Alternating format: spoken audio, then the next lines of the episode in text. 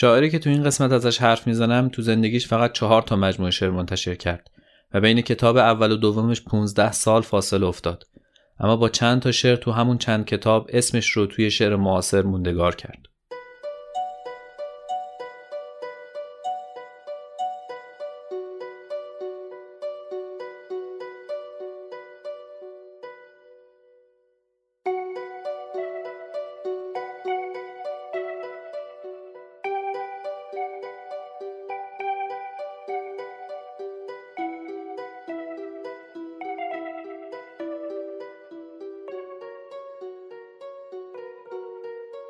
شما دارید به پادکست ریرا گوش می‌کنید. من سامان جواهریان هستم و توی هر قسمت این پادکست یک شعر معاصر می‌خونم و درباره اون شعر و شاعرش و سبک و دورش حرف می‌زنم. این قسمت 18 هم ریراست که در انتهای فروردین 1400 منتشر میشه. تو این قسمت شعر من بیم داشتم میم آزاد رو می‌خونم. محمود مشرف آزاد تهرانی سال 1312 در تهران به دنیا آمد پدرش افسری بود که روحیه نظامی و ذوق ادبی رو توامان داشت و به شعرهای میرزاده عشقی و فرخی یزدی و عارف قزوینی علاقمند بود. بخش از کودکی آزاد در قلحک گذشت که اون زمان فضای روستاوار داشت و پر از باغ بود. پدرش شبها دور کرسی براشون قصه های مثل قصه امیر ارسلان رو میخون.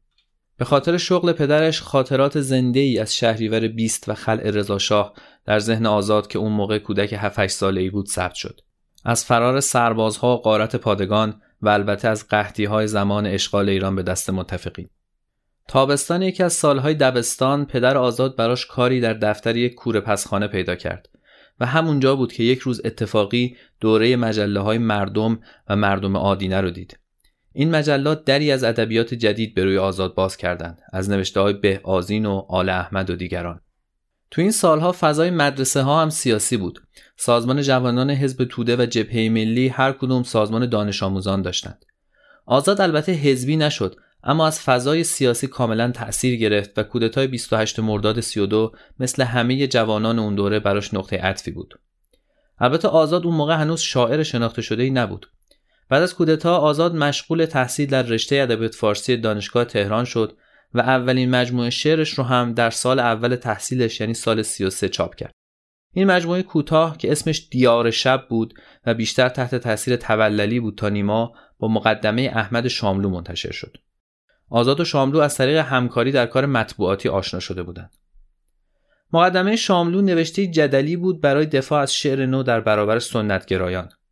شاملو روی متعهد بودن شعر تاکید کرد و نوشت ما در زیر این مساری تکه تکه انسانیت و پاکی را جستجو می‌کنیم.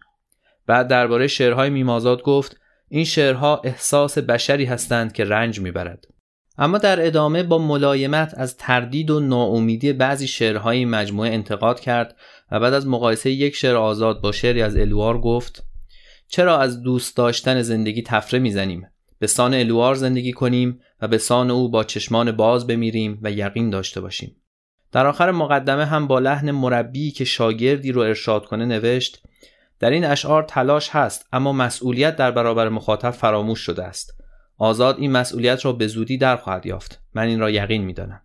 اما کتاب بعدی آزاد به زودی منتشر نشد. آزاد تا میانه دهه چهل کتابی چاپ نکرد. تا بالاخره بعد از 15 سال وقفه توی سالهای 45 و 46 دو تا کتاب چاپ کرد و دوباره به عرصه برگشت.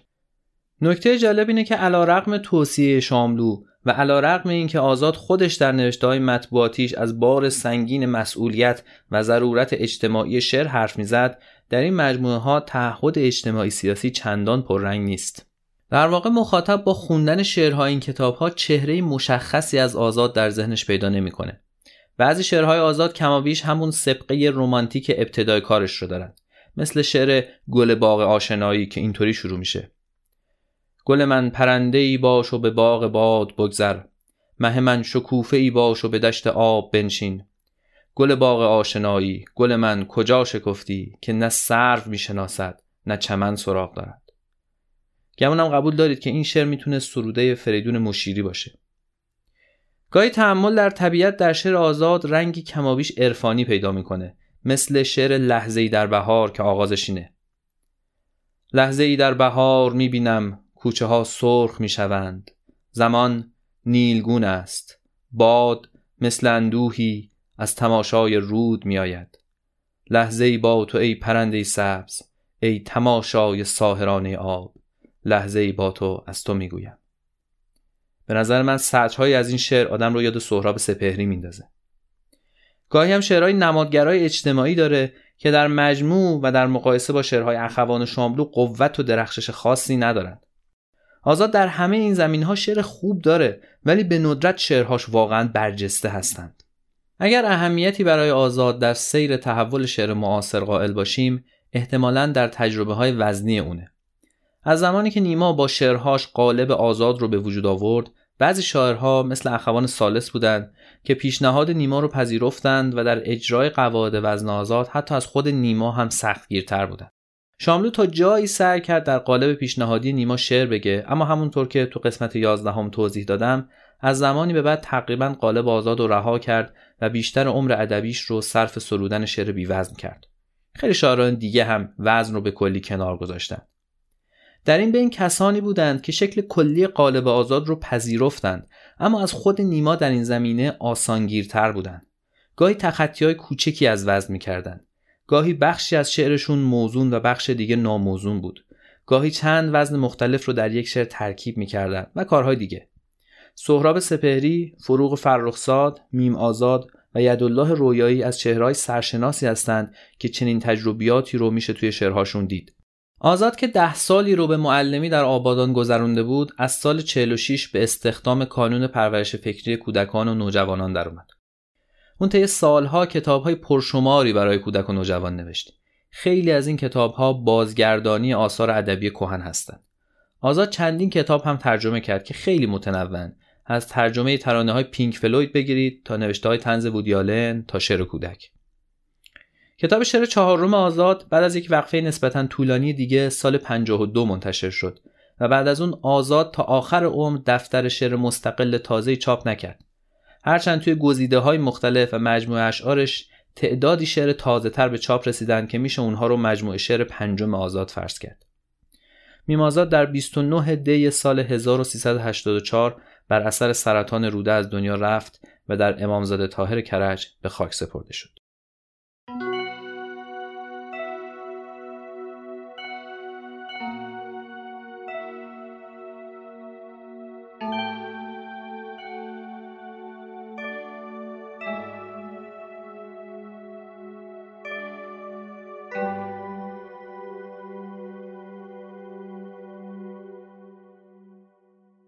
مثل پرنده‌ای که در او شور مردن است مثل شکوفه‌ای که در او شور ریختن مثل همین پرنده خاموش کاغذی.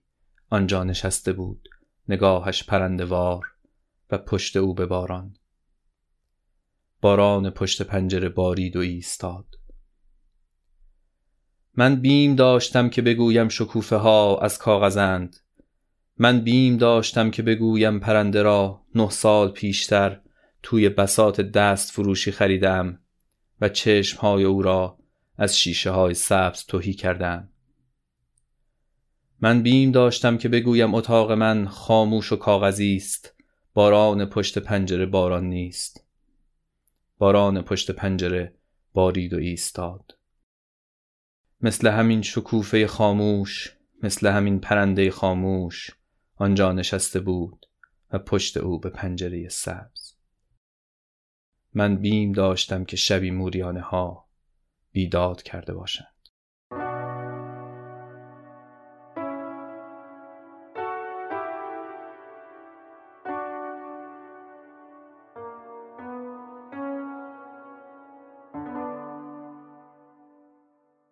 این شعر که به بهرام بیزایی تقدیم شده شروع خیلی نیرومندی داره.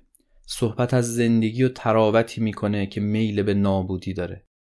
کسی نشسته پشت به پنجره مثل پرنده که شور مرگ داره و شکوفه که شوق از شاخ ریختن داره شعر با این شروع قافل گیر کننده در ذهن مخاطب سوالهایی ایجاد می‌کنه این فرد کیه؟ چرا میل به زوال داره؟ نسبتش با راوی شعر چیه؟ اما جواب این سوالها رو به شکل سرراست توی شعر پیدا نمی کنیم. تنها سر نخهایی هست که میشه دنبالشون کرد. مثل اینکه راوی میگه شکوفه ها کاغذی هن پرنده مصنوعی رو از بسات یک دست فروش خریده و چشم خانه هاش رو خالی کرده و حتی باران هم دروغینه و باران نیست. این حرفها فضای شکالود در شعر ایجاد می‌کنه. شاید یک جور ناباوری به زیبایی بهار پشت پنجره. دو تا شخصیت شعر هر کدوم چه نسبتی با این بهار مشکوک و ظاهرا دروغین دارن فردی که شعر با وصف اون شروع میشه و شور مردن داره همون کسی که نگاهش پرندواره به پنجره پشت کرده. این پشت کردن شاید نشونه ای از باور نداشتن به بهار باشه. راوی چی؟ راوی از اعتراف مصنوعی بودن بهار، شکوفه و پرنده بیم داره. چرا؟ شاید برای اینکه از واکنش اون فرد دیگه میترسه. همون کسی که شوق مردن داره. اصلا شاید این دو نفر در واقع دو نفر نیستن بلکه دو جنبه از شخصیت شاعرن. شاعری که ته دلش می‌دونه بهار دروغینه ولی از پذیرفتن این میترسه. با این تعبیر پشت کردن به پنجره هم می‌تونه معنی دیگه ای پیدا کنه. تجاهل تن زدن از روبرو شدن با واقعیت برای حفظ امید واهی. امیدی که اگه از دست بره آدم دیگه چیزی نداره که بهش چنگ بزنه و به دره نابودی سقوط می‌کنه. این شعر نوعی از ابهامو در خودش داره که کمتر در کارهای دیگه آزاد دیده میشه. ابهامی که ذهن مخاطب رو درگیر شعر می‌کنه و به حرکت در میاره. شاید همین ابهام یکی از دلایلی باشه که بسیاری این شعر رو برجسته ترین شعر آزاد می‌دونن خود شعر در نهایت هم به ما نمیگه این شور مردن از کجا میاد. اگه قسمت هفتم رو شنیده باشید گفتم که ناامیدی و پوچی و خودویرانگری جو قالبی بود که خیلی از شاعران و روشنفکران سالهای بعد از کودتای 32 درگیرش بودند. حال و هوایی که نصرت رحمانی بهترین نماینده و معرفش بود. فضای این شعر مخاطب رو به یاد همون حال و هوا میندازه. اما در این حال عمومیتی داره که باعث میشه به اون موقعیت تاریخی محدود نمونه. خود آزاد هم درباره این شعر به اشاره نوشته بود. این شعر اشاره مبهم به فاجعه 28 مرداد دارد. اما شعر به چیز دیگری هم اشاره دارد.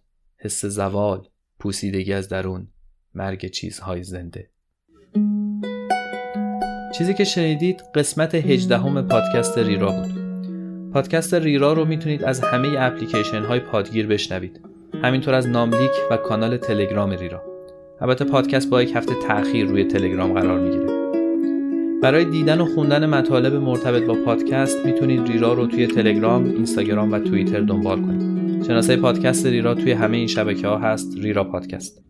ممنونم از مجده و آرمین صالحی اعضای گروه پرسونا که موسیقی پادکست رو تهیه کردن و از شما که به پادکست ریرا گوش می‌کنید.